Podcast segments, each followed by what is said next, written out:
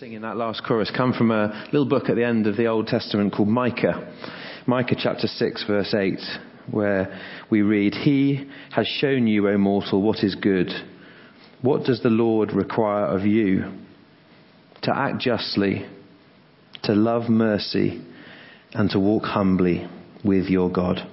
I'd just like to lead us in a prayer of repentance for the times we know in our hearts that's not been true for each of us.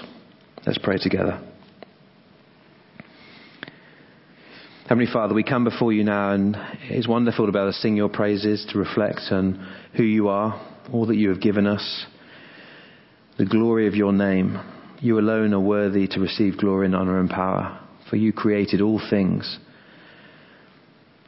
And yet we read in these verses that you call us to act justly and to love mercy and to walk humbly with you as God. We do come before you this evening and ask for your forgiveness when this isn't true in our life when we're proud and we rely on our own strength to solve situations, to work our way through each day. When we don't love mercy, when we're not quick to forgive, when we don't act justly, but are out to be self seeking. We ask for your forgiveness, but we come to you tonight knowing that those who confess their sins, you are faithful and just and will forgive us and purify us from all unrighteousness. So we make that claim in Jesus' name tonight and we ask for that fresh start. And I pray that as we turn now to think about how we can use the gifts that you have given us, that your Spirit will be upon Neil, that you'd help him to help us to understand this passage we're going to read together now, and that we would leave here wanting to serve you in the week ahead. And I pray this in Jesus' name. Amen. Please grab a seat. If you've got a Bible, it'd be great if you could look up uh, Luke's Gospel, chapter 19, beginning this series in the back end of Luke's Gospel um, for a few weeks now, looking at a series of questions. And uh, the question we're looking at tonight is how can we use our gifts? How does God want us to use our gifts? So we're looking at Luke chapter 19, and I'm going to read from verses 11 to 27. If you haven't got a Bible in front of your phone, there should be some words coming up on the screen behind me. Luke 19, verse 11. While they were listening to this, he went on to tell them a parable because he was near Jerusalem and the people thought that the kingdom of God was going to appear at once. He said, A man of noble birth went to a distant country to have himself appointed king and then to return. So he called ten of his servants and gave them ten minas. Put this money to work, he said, until I come back. But his subjects hated him and sent a delegation after him to say, We don't want this man to be our king. He was made king, however, and returned home. Then he sent for the servants to whom he had given the money in order to find out what they had gained with it. The first one came and said, Sir, your mina has earned ten more. Well done, my good servant, his master replied. Because you have been trustworthy in a very small matter, take charge of ten cities. The second came and said, Sir, your mina has earned five more. His master answered, You take care or charge of five cities. Then another servant came and said, Sir, here is your mina. I've kept it laid away in a piece of cloth. I was afraid of you because you are a hard man. You take out what you did not put in and reap what you did not sow. His master replied, I will judge you by your own words, you wicked servant. You knew, did you, that I am a hard man, taking out what I did not put in, and reaping what I did not sow? Why then didn't you put my money on deposit, so when I came back I could have collected it with interest? Then he said to those standing by, Take his mina away from him, and give it to the one who has ten minas. Sir, they replied, He already has ten. He replied, I tell you that to everyone who has, more will be, will be given. But as for the one who has nothing, even what they have will be taken away. But those enemies of mine who do not want me to be king over them, bring them here and kill them in front of me. Well, let's pray as we come to this passage together, shall we?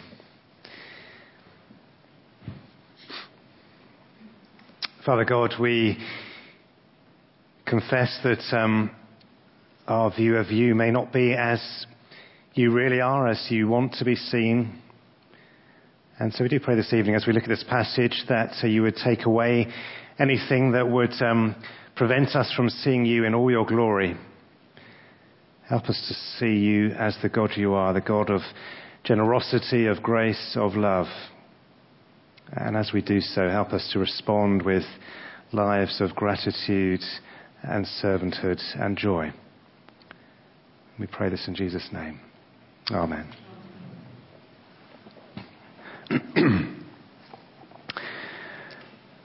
well, I know you all know by now that I like to make illustrations from TV programs and films and things. And um, uh, first one I'm going to start with this evening is um, The Apprentice. I'm um, sure lots of you, if you don't watch it regularly, will at some stage have seen or know about the TV program The Apprentice.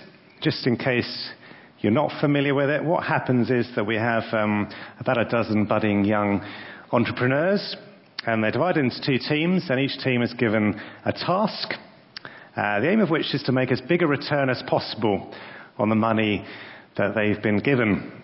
So the task can be all sorts of things. It could be something like um, producing a brand identity for a new breakfast cereal, coming up with the advert, the, the character, and all that sort of, sort of stuff. Well, the drama comes when they've completed their tasks and they get called back into the boardroom to face Sir Alan Sugar, or um, I think he's Baron Sugar now, isn't he? I think I read. Um, and they're asked how well they think they performed. And then you get all the dynamics of the groups uh, as they realize actually they didn't perform quite as well as they thought. And they all start to blame each other and uh, point the blame and uh, the failure. And in the end, um, Baron Sugar decides actually who was most to blame and points the finger at them and tells them that they're fired. And off they go. Now, none of us can see into the hearts of the contestants, and uh, there may be some who have a very high regard for, for Alan Sugar. They may want to please him. I guess probably most of them just want to win and make a name and a career for themselves. Now, this evening we're looking at a passage which has some similarities with The Apprentice, because ten people are given some money. Um, they're given it to invest. And when the master comes back, he doesn't call them to the boardroom, but he does call them before him and asks them to give an account of what they have done with the money that he's entrusted to them. But this is where there's a crucial difference because the parable represents God and his servants. And God can see into the hearts of every human being. He knows their motivation. And what God is looking for is not just um, how much of a return they've made, but what is their attitude towards Him? And what He rewards is our faithfulness. And our faithfulness towards God is a result of how much we love Him and how much we trust Him. Ultimately, how much we know Him. But before we get into the parable, though, let's just take a step back. Uh, open your Bibles, if you would, to, um, to Luke um, chapter 19. Uh, because um, this uh, sermon series in Luke 19 follows Jesus and his disciples as they make their way to Jerusalem. Uh, it's coming to the climax of Jesus' mission on earth, his death and his resurrection.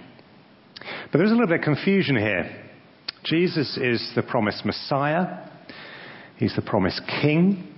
And we've seen that over the Christmas period, haven't we? As the wise men came and, and bowed down before this, this king, even though as a baby they knew he was going to be a king. And we saw it in Simeon and Anna, two elderly people in the temple who'd been waiting all their lives for this king to arrive. And when Jesus started his adult ministry, he called disciples to follow him. And he taught them about the kingdom of God. And if you look back at the previous chapter, at uh, verse 29 of chapter 18, Jesus said to them there, Truly I tell you, no one who has left home or wife or brothers or sisters or parents or children for the sake of the kingdom of God will fail to receive many times as much in this age and in the age to come eternal life. But then it uh, takes a strong gear shift if you look into verse 31 as it carries on, because then Jesus says, to the 12 disciples, he says, We're going up to Jerusalem, and everything that is written by the prophets about the Son of Man will be fulfilled. He'll be handed over to the Gentiles. They will mock him, insult him, and spit on him. They will flog him and kill him. And on the third day, he will rise again. And he carries on to say the disciples didn't understand any of this. Its meaning was hidden from them. They didn't know what he was talking about. He's already told them this previously, but they still don't quite get it. They are more impressed when what happens next. They go into Jer- Jericho and Jesus um, heals a blind man. That is the sort of miracle they want to be seeing, the power of this king. Then they carry on into to Jericho, and uh, as we saw last week, they meet Zacchaeus. Jesus seeks him out and changes his life completely. Here's a, a corrupt tax collector, and suddenly, after meeting with Jesus, he says um, to everybody he's going to give away half of his possessions to the poor. And if he's cheated anybody, he's going to repay them four times as much. And as Jesus leaves the house, he says, Today salvation has come to this house. So Jesus had come to bring salvation, he'd come to seek and to save the lost. But as we get close to Jerusalem, Jesus tells his disciples this parable we're looking at this evening. And why does he do that? Why does he do that? We'll have a look at verse 11, because here we have the reason. While they were listening to this, he went on to tell them a parable because he was near Jerusalem, and the people thought that the kingdom of God was going to appear at once. Despite all that Jesus has told them about his impending death, Jesus is coming to the capital city. And there's almost an expectation that now he's going to take it by force. He's going to inaugurate his, his kingdom. And as he comes into Jerusalem, as we will see next week, he is welcomed as, as king. Know, people are, are praising him with loud voices, shouting, Blessed is the King who comes in the name of the Lord. So Jesus is warning them in this parable that whatever that initial welcome might be like, his becoming king is not going to be as they might be expecting. Although salvation has come and people will be able to submit to his rule, not everyone will do so. The full inauguration of his kingdom, when everyone bows the knee, won't happen until he returns. So, of course, the inevitable question is well, what should his followers do in the meantime before he comes again? How should they, they live their lives in a world where people don't accept his kingship? And that's what we're looking at this evening. It's a question that's relevant for us today as well, if we are, are Christians here this evening. What should we do in a society that doesn't accept the kingship of Jesus as we await his return. Well, let's have a look at the parable Jesus tells first of all, and let's uh, go through this and then come back to see what it means for us. Well, in verse uh, 12, Jesus starts by saying, A man of noble birth went to a distant country to have himself appointed king and then to return. So already set up this two stage process, hasn't he? The future king has come to establish his kingdom, but then he will go away and he will come back again sometime in the future. But what does he do before he goes away? Verse 13, he called ten of his servants and gave them ten minas. Put this money to work, he said, until I come back. He's called his servants, the ones who have already accepted him as king. And he gives them a mina each. And we're told that in the footnotes, a mina's worth uh, about three months' wages, so let's say, I don't know, seven or eight thousand pounds in today's money. And the instructions are to put it to work until he comes back. He doesn't say what he means to, to put it to work. He, he gives them freedom to decide themselves how they're going to do that.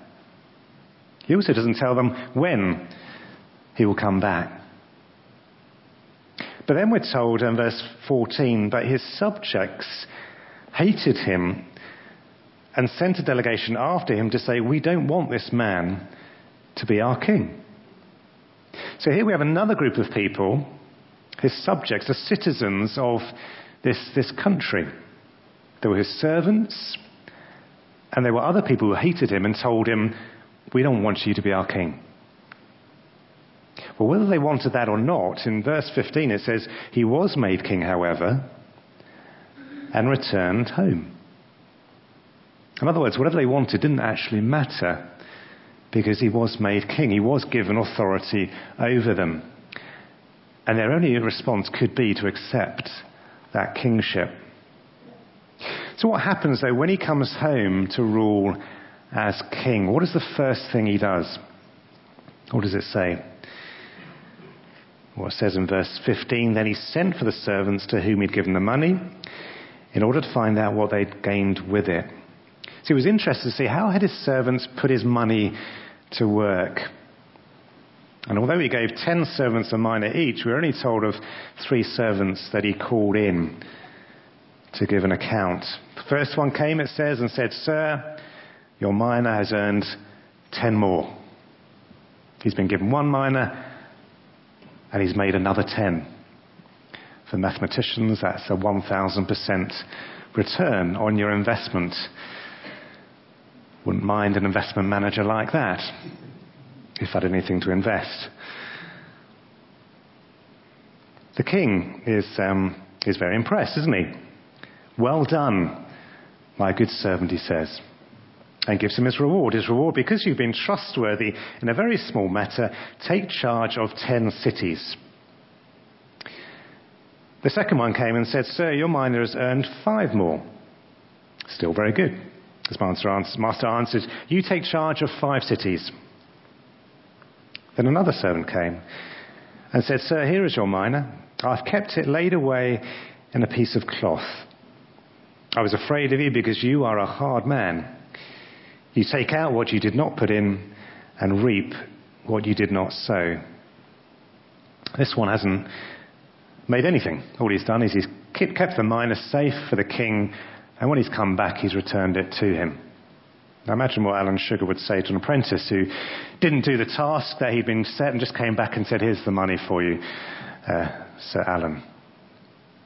Well, what was his reason for, for not doing anything? He says, I was afraid of you.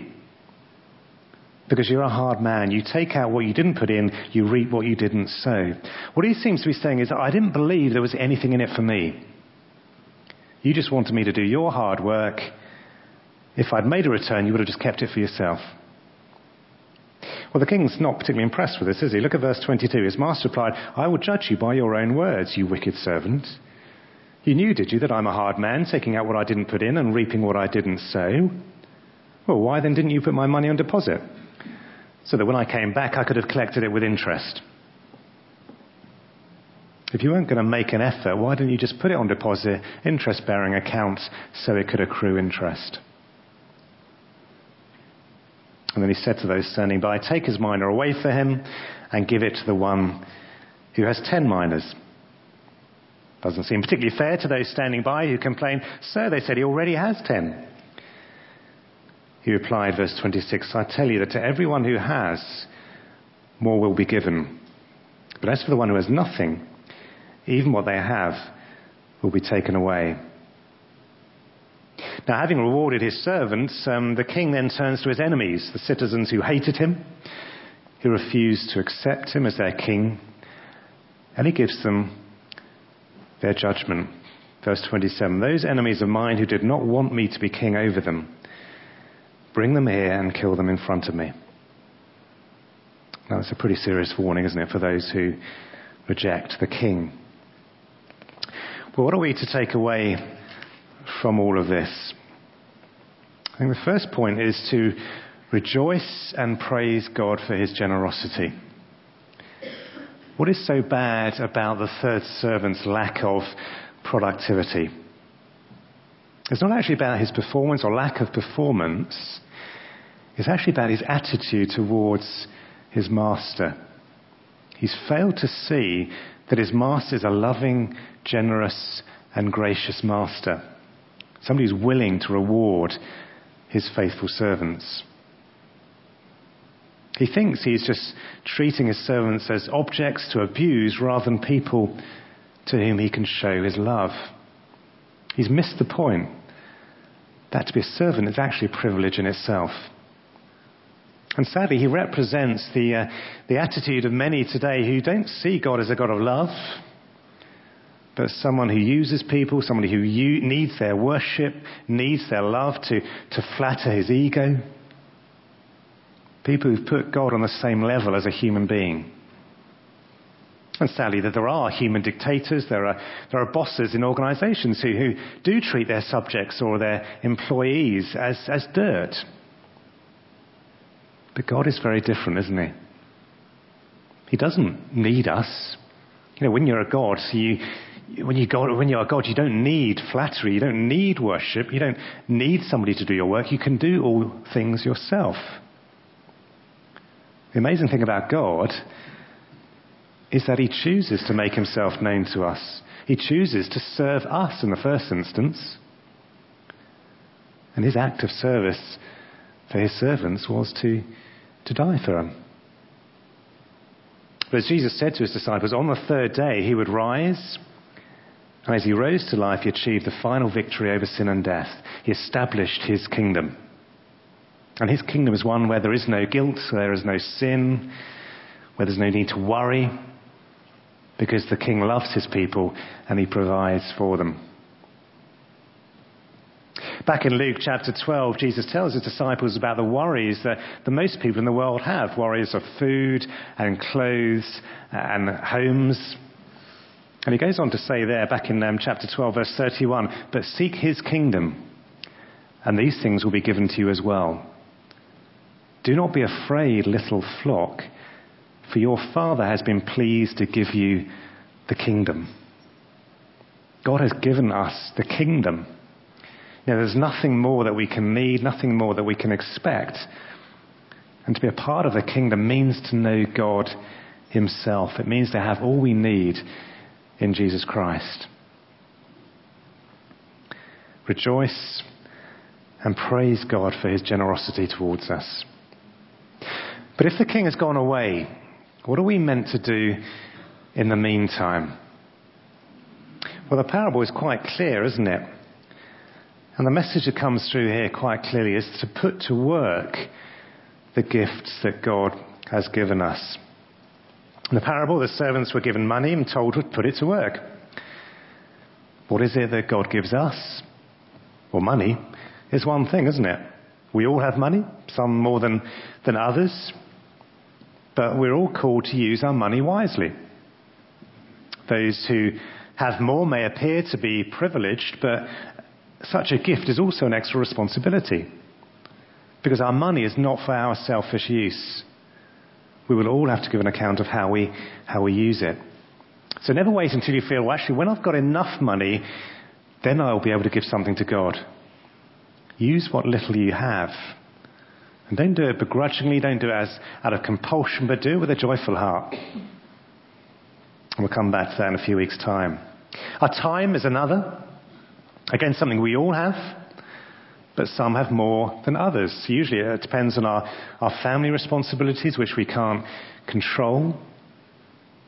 And if you are in a phase of life, though, where you have less of those responsibilities, then make the most of the time you have. It may not always be like that like money, it's easy to fritter away time on ourselves. We know that one of the fruit of the Spirit is self control. And when we think of self control, sometimes we think of it in terms of uh, uh, how we control ourselves in terms of lust, maybe with um, alcohol, all those sort of vices. But actually, self control is important in terms of money, it's important in terms of time one of the um, initiatives of the community action team last year was to set up a practical care team uh, to help members of the church and members of the community uh, who are in need. Apart from some of the uh, more complex DIY things, um, but I don't think there's many of those, um, you don't really need many gifts or skills to do that. What you do need is, a, is time and a willingness to help others who, who are in need. There are other ministry gifts which we've been given to use in the building up of the church. And it's great to see people coming forward um, after the ministry gift day last year to, to, to try things out, to offer uh, their gifts. And if you're still unsure of uh, what your gift may be, then uh, we want to follow that up and help you in the course of this year. We're called to put to work the gifts that God has given us. But what exactly is it that God rewards us for? And how does He, how does he reward us? Well, God rewards our faithfulness with greater responsibility. Look at what God says to the servant who earned 10 more minas. Verse 17 Well done, my good servant, his master replied.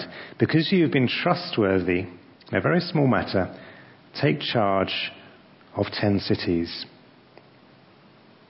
What God is looking for here is trustworthiness or faithfulness. Who are the servants that he can rely on? And trustworthiness is a two way thing, isn't it? The more you trust someone, the more they will trust you. The problem with the third servant was not that he didn't know how to get a good return on the money, it's that he didn't trust his master. And therefore, he didn't even try to get a return. The first servant didn't actually complain at all, did he? He just got on with it. He wanted to do as well as he could for his master because this was somebody he had respect for, somebody he trusted. He didn't know what reward he would get, if any. When trust breaks down in a relationship, then the whole relationship can quite quickly fall apart, can't it? It's been interesting this uh, last week. Uh, the media have had a bit of a field day with the whole um, shadow cabinet reshuffle. Um, took longer than uh, should have taken, all that sort of stuff. I was expecting to be the night of the, uh, the long knives, uh, but in the end, it was the night of the pen knives. A couple of little changes. But clearly, there are those Jeremy Corbyn finds it hard to trust because they're not loyal to him as, as a leader. The first servant has proved himself trustworthy. So, what is he rewarded with? Well, it doesn't say that the master asked for those minas back that he gave him. In fact, later on it says that the others complain that he's already got 10 um, and doesn't need another one. So it appears that he's keeping those minas that he's earned on the investment. But as Christians, we don't believe that any of our money, any of our possessions belong to us, do we? We believe that God has given them to us to be stewards of, to look after, to use for God's glory. All of that we have belongs to, to God. So when the master gives him 10 cities to take charge of, again, they don't belong to him, but he's responsible for them. And what this is saying is that God rewards his trustworthy servants in this life, not with everything they might like to have, not with a nice new car or new home, um, a new holiday, but with responsibility. Those who are given a lot of money but uh, are generous with it often end up being given more money because God trusts them that they will not spend it on themselves, but use it wisely, put it to good work. And the reason that is a reward is because the person who has received it sees it as a privilege to be used by God in that way. As we come towards end, God rewards us in this life with extra responsibility. We don't know exactly what the rewards will be like in the, the life to come, and uh, in some ways, it doesn't really matter. Because the reason we're putting our gifts to work is not for what we will get out of it, but because we love and we trust Jesus as our King. We want to serve Him. It's a privilege to serve Him. And as we looked at this morning, He is the one who deserves the glory, the honor, and the power, not us key thing for us to do is not to, to beat ourselves up whether we're making a good enough return of one mina or five minas or, or ten minas, but are we growing in our knowledge and our love for our King? The more we grow in our love for Him, the more we will want to serve Him. There are lots of uh, opportunities in this church for people to go deeper in their relationship with God. But Satan will try and prevent you from doing that. He doesn't want you to go deeper in your relationship. He doesn't want you to, to love and trust Jesus more. Will you let him prevent you? Or will you pray that God will protect you from him and give you a greater desire to know him more deeply? How will you seek this year to put to work the gifts that God has given you? How will you seek to be more faithful to him? Some questions coming up on the, the screen here to reflect on. And linked to that, do you consider greater responsibility and uh, opportunity for service as a reward or actually something to be avoided? Something that others can do. I don't want more responsibility. These are questions that come out of this passage. These are questions for each one of us here this evening. How do we respond to Jesus as our King? What will we do as we wait for Him to come again? Let's spend a bit of time. Let's spend a bit of quiet to reflect on those questions and to, to answer them in our own hearts, to see what God is saying to each one of us. How do we respond to Jesus as our King? This is some time of quiet.